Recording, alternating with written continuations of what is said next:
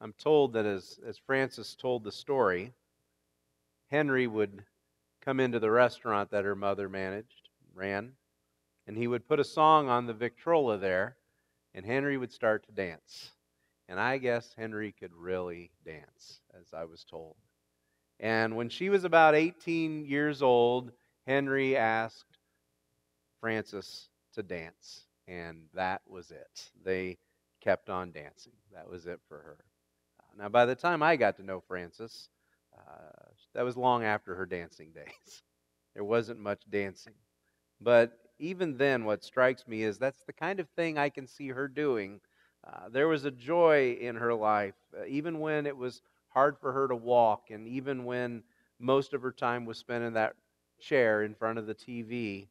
Uh, something in her spirit danced, and you'd see her eyes dancing. There was a lilt in her voice as you talked.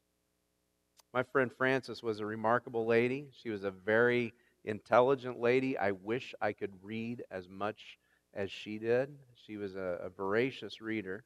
Uh, I was told Frances started school a year early, uh, and she would have loved to have gone on. If there had been money, Frances would have loved to have been a lawyer. Can you imagine that? Uh, Frances Bradford, the lawyer, the, the jury would have been won over by the sugar cookies alone.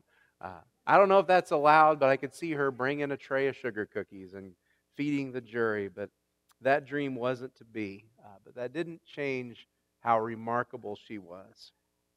In the book of Proverbs, in the last chapter, there is a picture of a remarkable woman there in, in chapter 31. And as we talked the other night, I began seeing Frances in that passage and filling in the uh, her life filling in the details of this word picture we have in Proverbs 31 of this amazing woman. It begins in verse 10 where the author says, "An excellent wife who can find? She is far more precious than jewels." And that's Frances. She's precious, precious to us, precious to God. And as the proverb continues, you see various facets of this woman. And I think you can see Frances reflected in many of those facets also. For example, it speaks of her laughter. And I think in her laughter, you could hear Frances's confidence. When I sat down with Ellen and Jeff and Dylan the other night, we talked. And it shouldn't sound strange, but as we talked, we started laughing and we laughed a lot. We couldn't share Frances' stories without laughing. That was the nature of her life. She had joy in her life and she expressed it. She loved to laugh, and I love to hear her laugh. I'm sure you love to hear her laugh as well. In Proverbs 31, we read about this woman described to us, and in verse 25, it says, Strength and dignity are her clothing, and she laughs at times to come in that world, disaster could come in an instant, and, and life could end very, very quickly through disease or poverty or war. Anything could snatch life away. But the woman here in this story, the woman here in this passage, she laughs at the times to come. She has strength and she has dignity, she has confidence. I think that was one of the most difficult things about the last few months because in the last few months there was less and less laughter in Frances's life, and joy was slipping away. We would sit and visit at the Oaks Manor, and she was well taken care of at the Oaks Manor. It's a wonderful place, but Frances would say, It's just not home, but it'll have to do. Uh, it was hard to hear. It was hard to watch. It was hard on her. It was hard on us as well. And then the tears would come. I think about or think about Proverbs. I also think about the Psalms. In Psalm 30, verse 5, we read, Weeping may tarry for the night, but joy comes with the morning. And for Frances, joy has come, and with that, uh, the joy of home. Confidence alone doesn't really describe her. I think if you knew Frances, you also knew her kindness. Jeff made a comment and it was one of those things that I had heard over and over again, but I just never noticed it, just never registered with me at all. If you spent any time visiting with Frances before you left, she would thank you for coming by. And I can hear her over and over again Thank you for stopping by, and please come again when you can. She would say that at just about every visit. She was grateful for her visitors. She was thankful when we stopped by. And from time to time, she would remind us that we hadn't been by for a while, wouldn't she? And she would remind us that other people hadn't been by. And every now and then, I had to take messages to people and say, you know, Frances would like to see you.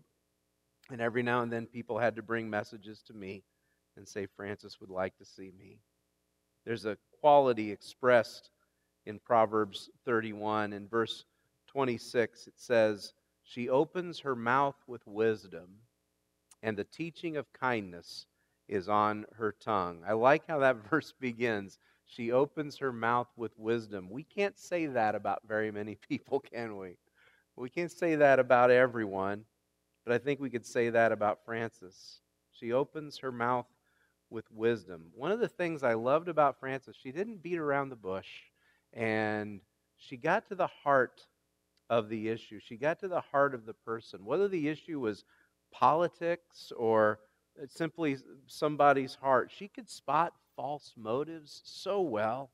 Um, she could read a person very well. And, and I can say I personally benefited from that trait as, as we would sit and talk. And yet, even then, there was a kindness. There was uh, there was kindness to it. It says the teaching of kindness is on her tongue.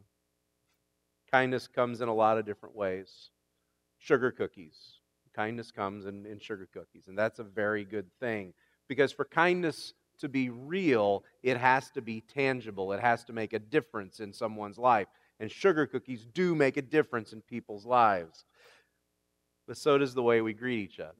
So does the way that we thank others for the time that they've spent with us, the way we let other people know that they're valuable and we appreciate them. And Frances showed that in many different ways. She showed us there were many different ways to be kind.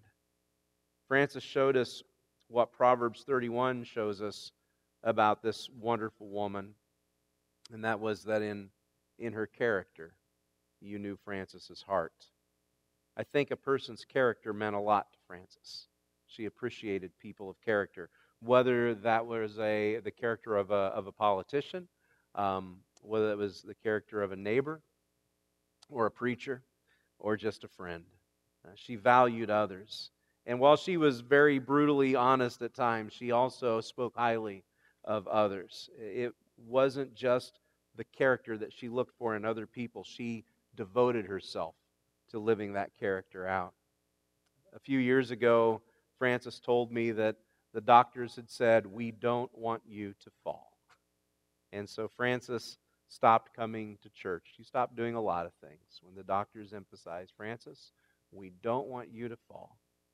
Um, she stopped coming to church, but she never stopped being a part of the church. And I would visit, and one of the first questions that she would always ask me was, How is everyone doing at the church? What's going on at the church? And she would want to know how everybody was doing. Frances uh, loved our church. She was a member of the Pleasant Hill Christian Church. She never changed that, never wanted to change that. That was important to her. Her roots were at the Pleasant Hill community. Her roots were in the Pleasant Hill Church, the Pleasant Hill School she attended. Uh, I was told that she rode a pony to school. A lot of those kids rode ponies to school, and she rode that pony until her toes drug the ground. Uh, just rode that pony till she couldn't ride it anymore. But that was where her roots were. She never lost that. And I love that because I've got some roots out at Pleasant Hill as well. I remember one day I'd been out for a drive and I'd stopped by the Pleasant Hill Church and I went inside to just spend a little time alone there.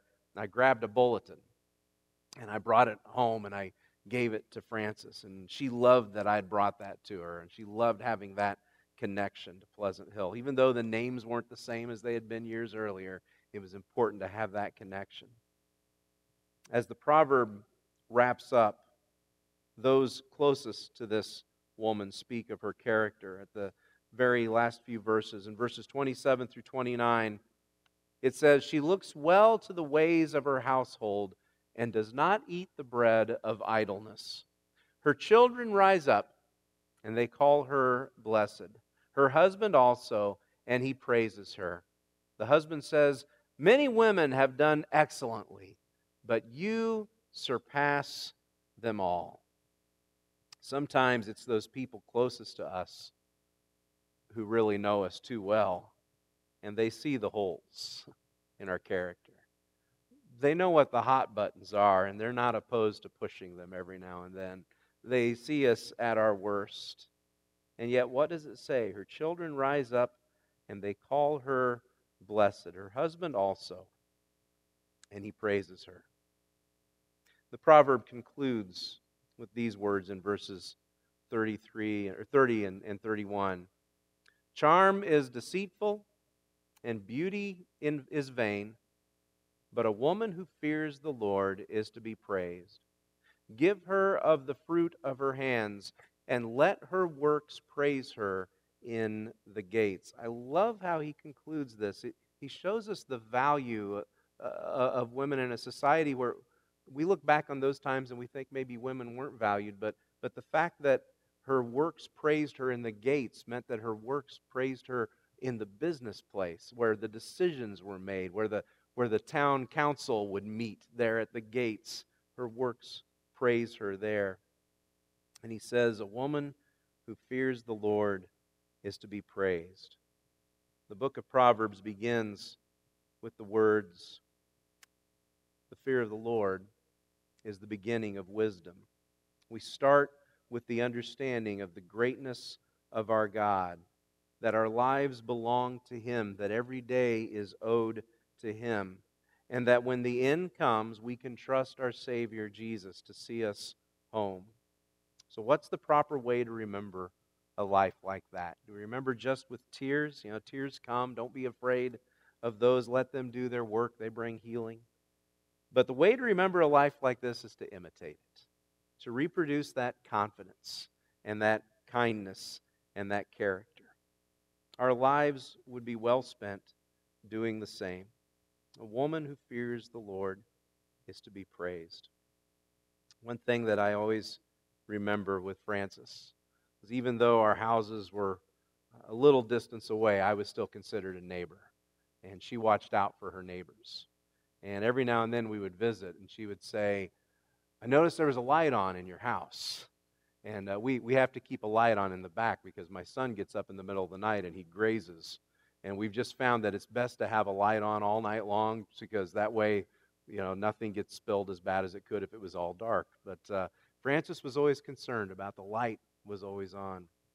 I think it's I think it's an important thing to remember. We ought to be concerned about the light in other people's lives.